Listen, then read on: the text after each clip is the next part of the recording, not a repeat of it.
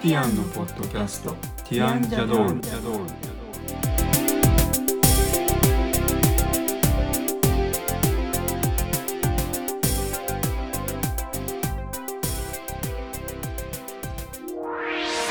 こんにちはティアンのコリンです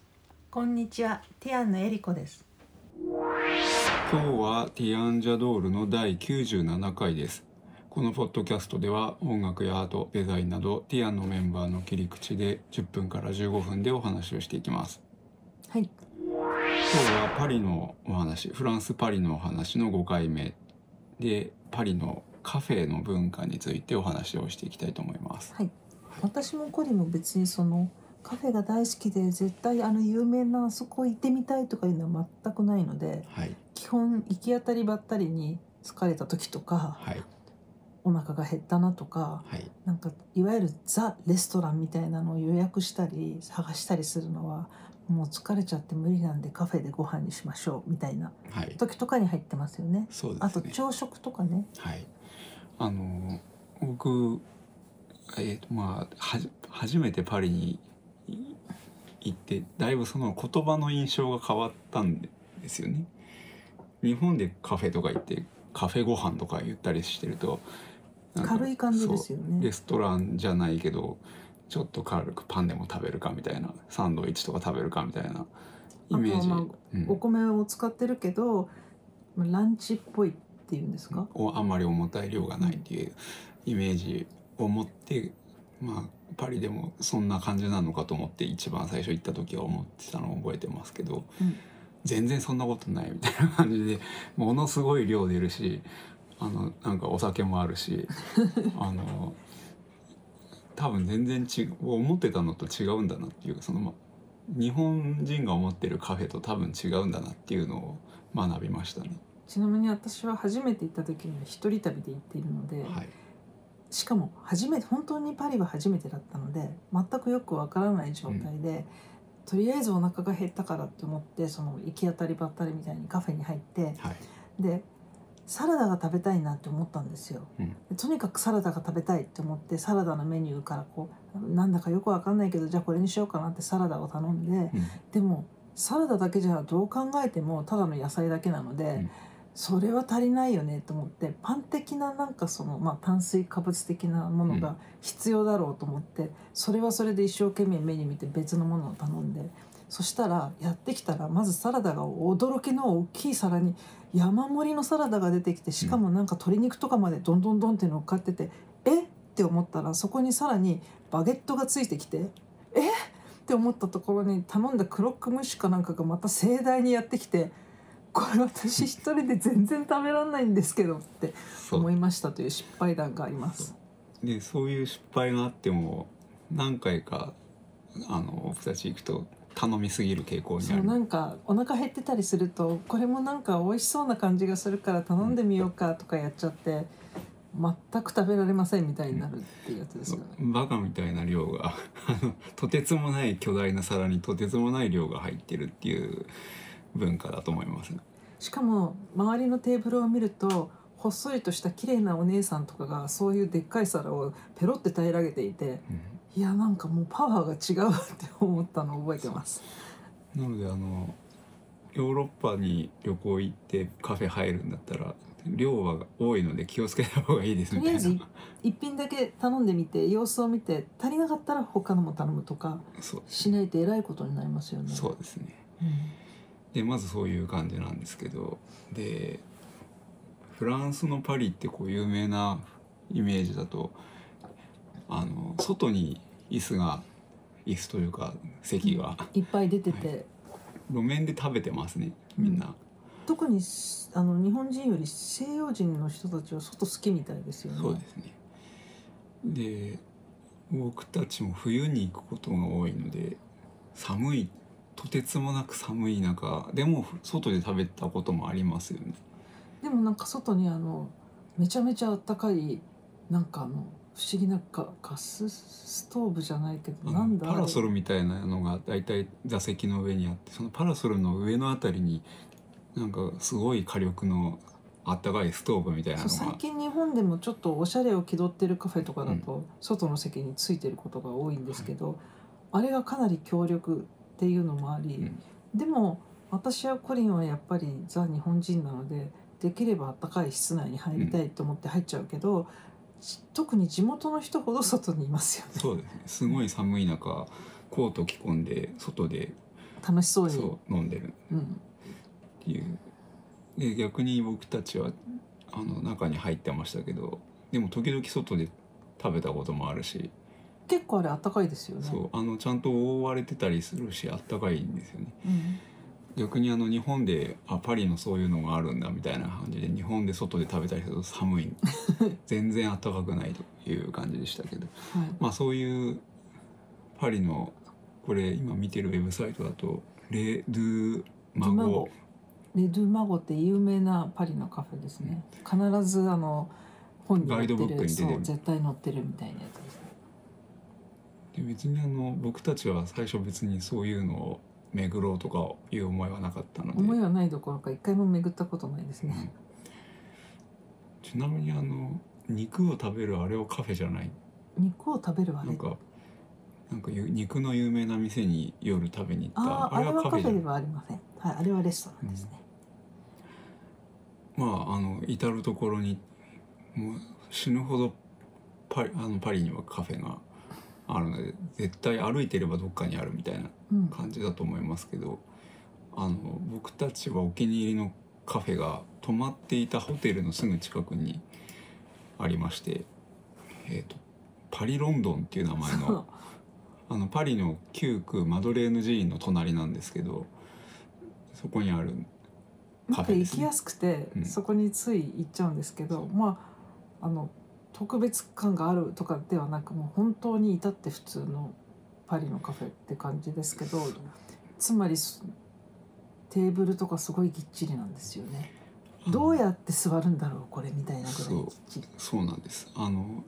そこはきっとヨーロッパはみんなそうなんだと思うんですけど通路ってないんですよね。なあいのこう座席はびっちりくっついていて通る時は座席と椅子をどかして進んでいくっていう文化みたいであすね。のそれこそ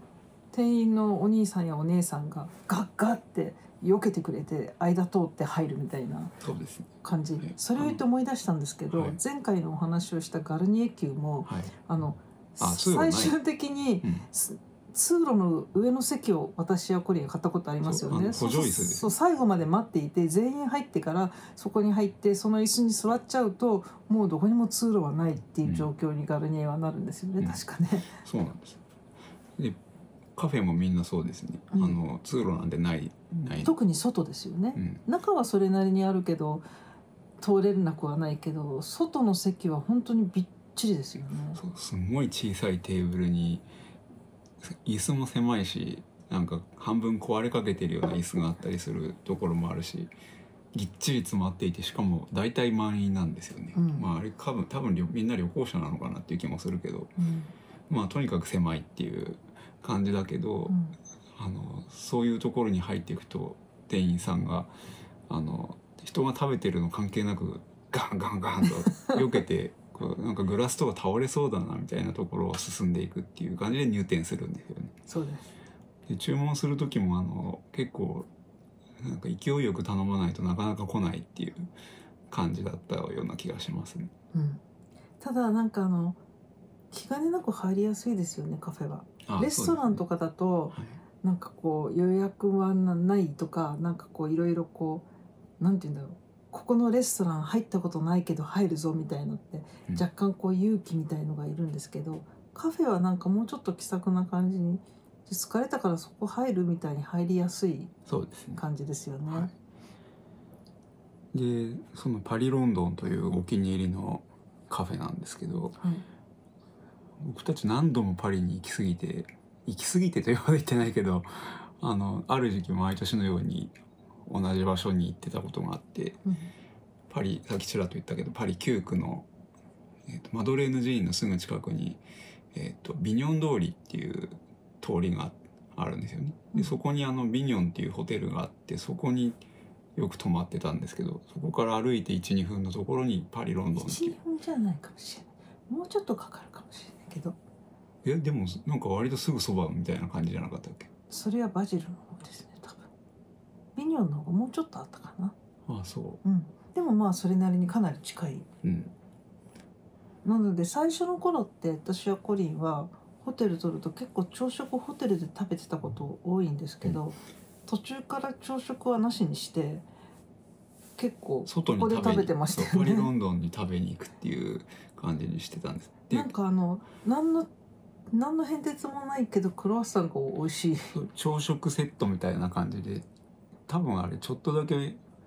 値段的に有利なんじゃないかっていう気がしましたけど 12. 点何ユーロとかあ確かとあれで必ず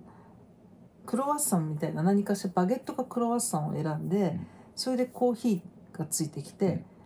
あとオレンジジュースそうでそのオレンジジュースが絶対絞ったやつなんですよね、本物のオレンジを絞ったやつなんですよね、あれが結構感動的だったんですけどそれに関してはあのなんだっけなんかファーストフード店みたいなところですらそオうレンジジュースは本物のオレンジをその場で絞って大量に入れてくれるっていうのは感動的でしたね。あのファーストフード店みたいなお店はなくなっちゃったんですけどね最後に行った時なポくムなポムでなんとかパイナップルって意味だったんだと思うあれポムでパインとかいう名前のそうそう店だでしたからパイナップルってことですよね、パインアップルですもんねポンがアップルうんあのそのパリロンドンは割とロンドンって書いてあるけど多分パリのおでも店ななんのとかなな。くよく見かけたお店のお姉さんがなんかロンドンのロックやってそうな雰囲気のお姉さんだったんですよね。多分店長らしき人ですうね。ん、で毎朝ある時期はそこに朝食を食べに結構でも 12. 点何ユーロで安いなとか思ってしまうけどよく考えたら今だったら2,000円ぐらいってことでですよもねホ。テルは20何ユそうーロだったと思う24ユーロだったので今だったら3朝食食べるだけで3500円みたいな感じですねうんちょっととんでもない物価の高さだとは思いますけど、今もっと上がってるかもしれないですけどねうん、ここ数年行ってないので、そうですねうん、ちなみに日本のホテルだと朝食バイキング2400円とかそういうイメージだと思いますけどそれより全然高いので気をつけないといけ ない気をつけないといけないユーロの感覚がよくわからなくなっちゃうのでうん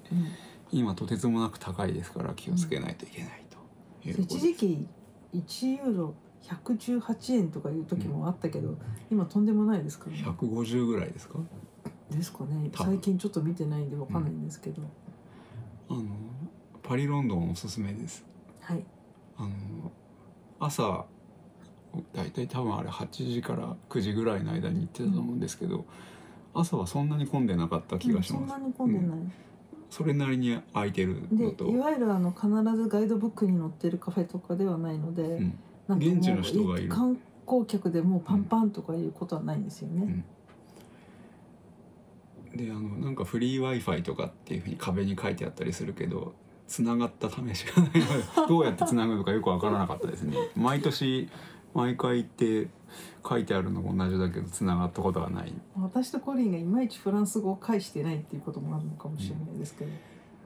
でもここのフランスフランスパンじゃないやえっとクロワッサンがすごい大きくて美味しい朝食べなるクロワッサンすごい美味しいんですよねのでここはおすすめちなみにあのここはマドレーヌ寺院のすぐ近くなので、うんあの窓側の席でマドレーヌ寺院を見ながら食べることがでそうきる花屋さんとかあるんあですそようねですね、はい、という感じですがはいえー、とあと僕パリのカフェで美味しかったのはあのなんだっけハムだかに豚肉だかがパンに乗っかってるようなクロックムッシュとかじゃ違ないですうかどっかあの招き猫みたいなのが置いてあるところであああそこはでもなんか調べていったんだよなあれは観光客が来るようなそうあ店れは砂岩の店だったんです、なんか金色の招き猫がうん上の方にいっぱいいて手振ってる店ですよね、名前忘れちゃいましたね食べ物は美味しかったのと 2, 2回行って1回目はすごい良かったんですけど2回目は店員が最悪だったみたいなだから感じで2回目はすんごい混んでたんですよね、やたら混んでたんですよ店ね員はあのお客を把握しきれてない感じだったんですねなんか印象がちょっと最後は良くなかったっていうのがありますけど味は美味しかったですうね、ん、あれはガイドブックに載ってるような有名店だったみたいですけどもう名前覚えてないですねパリの砂岩ですねあれあはの名物というかパンにハムあのハムハムっていうかハムおだから肉肉がたくさん乗ってるみたいな生ハムみたいなお肉が乗ってるやつあと,、えっとマレ地区の方だったら緑色ののれんというか看板がかかってるはい店ステーキフリットが美味しかったですねあれはもしかしてカフェなのかな若干もしかしたらカフェではなくビストロかもしれない、うん、あのでもカフェでだけど時間帯によってはそういう今ステーキとか言いましたけどステーキみたいなのがあるんですよねそうそれはどこのカフェも同じなので,、んうんでステーキは別に時間帯関係なくあることが多いかな、あとオムレツとかクラックムシとかと同じようにであの日本でいうとコリンが好きな大バカナルはいはとってもカフェにいわゆるフランスのカフェだなここって毎回行くたびに思うので雰囲気近いとそう思いますあのフランスが好きでずっとフランスの雰囲気の店とかを日本では探しちゃうんですけどなかなかない中で大バカナルっていうところだけは名前からしてあれフランスそうのフランス語です、メニューもフランスのカフェのメニューですわね、あの全部メニューフランス語で書いてあるし店員さんもフランス語は話せるのかどうかまあ話してますよね多分。うん話してん聞いたことありますね、あとあの外国のお店ってこう音楽とか流れてないんですよね、静かですよねすごい。で大バカナルも BGM とか流れてないのでヨーロッパの雰囲気で店内の感じもヨーロッパっぽいちょっと薄暗い感じでヨーロッパ風なのでいいとフ思ラうんンですスよねのポスターがいっぱい貼ってあるんですよあそうですねねちなみに大バカなるえっ、と品川駅の西何口店舗かあるん、うん西口の高輪店っていうところは僕は好きですね他にもいっぱいあるみたいですあのあります紀尾井何町店舗かうん清私初めて行ったの清井町の方ですね、横浜駅にも横浜駅っていうか横駅ビ浜ル駅のあの駅ビルなのかしらあれ、うんニューマンの地下ですね、でも行くんだったら多分あの紀尾井町か品川高輪はあの内装がちゃんとしてるというかフランスっぽいのでいいと思いますけど雰囲気や食べ物の感じが確かパリ清井町のお店はうんちょうど、今わかんないですけど昔行った時は前が公園でなんかこう緑緑が見えてなんか本当にフランス風なフランスのいい感じ風になっているだったと思います。はい。はいということで、はいあのパリのカフェ文化についてお話ししました。いその 文化っていうこと知らない。文化のことが私たちが言ったのはこんな印象だったっていう。あのちなみにカフェのそういうところでこうご飯を食べご飯っていうかパンを食べながらぼーっとするっていうことのために割とパリに行きたいなって思うことがあるぐらいあのいい感じだと思うんですよね。何もしないで、うん、美味しいコーヒー頼んで、うん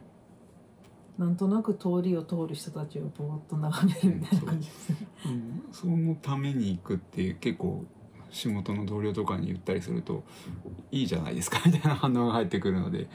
あのいいんですけどはい、なのでおすすめですパリっていうかヨーロッパに行ったらヨーロッパのカフェで時間潰すのはそうフランスだったらすごいかバもフランスじゃないイタリアだったらバールとかね。はい。ということでまたちょっと別の視点でこのお話はするかもしれないですが一旦これで終わりにしたいと思います。はいえー、と今回は97回目でしたがはい98回目もまだしばらくずっとこのフランス・パリのお話を続けますのではいフランス・パリに行きたい人は聞いていただけると嬉しいです。はい、では今日はこれで終わりにしたいと思います。ありがとうございました。ありがとうございます。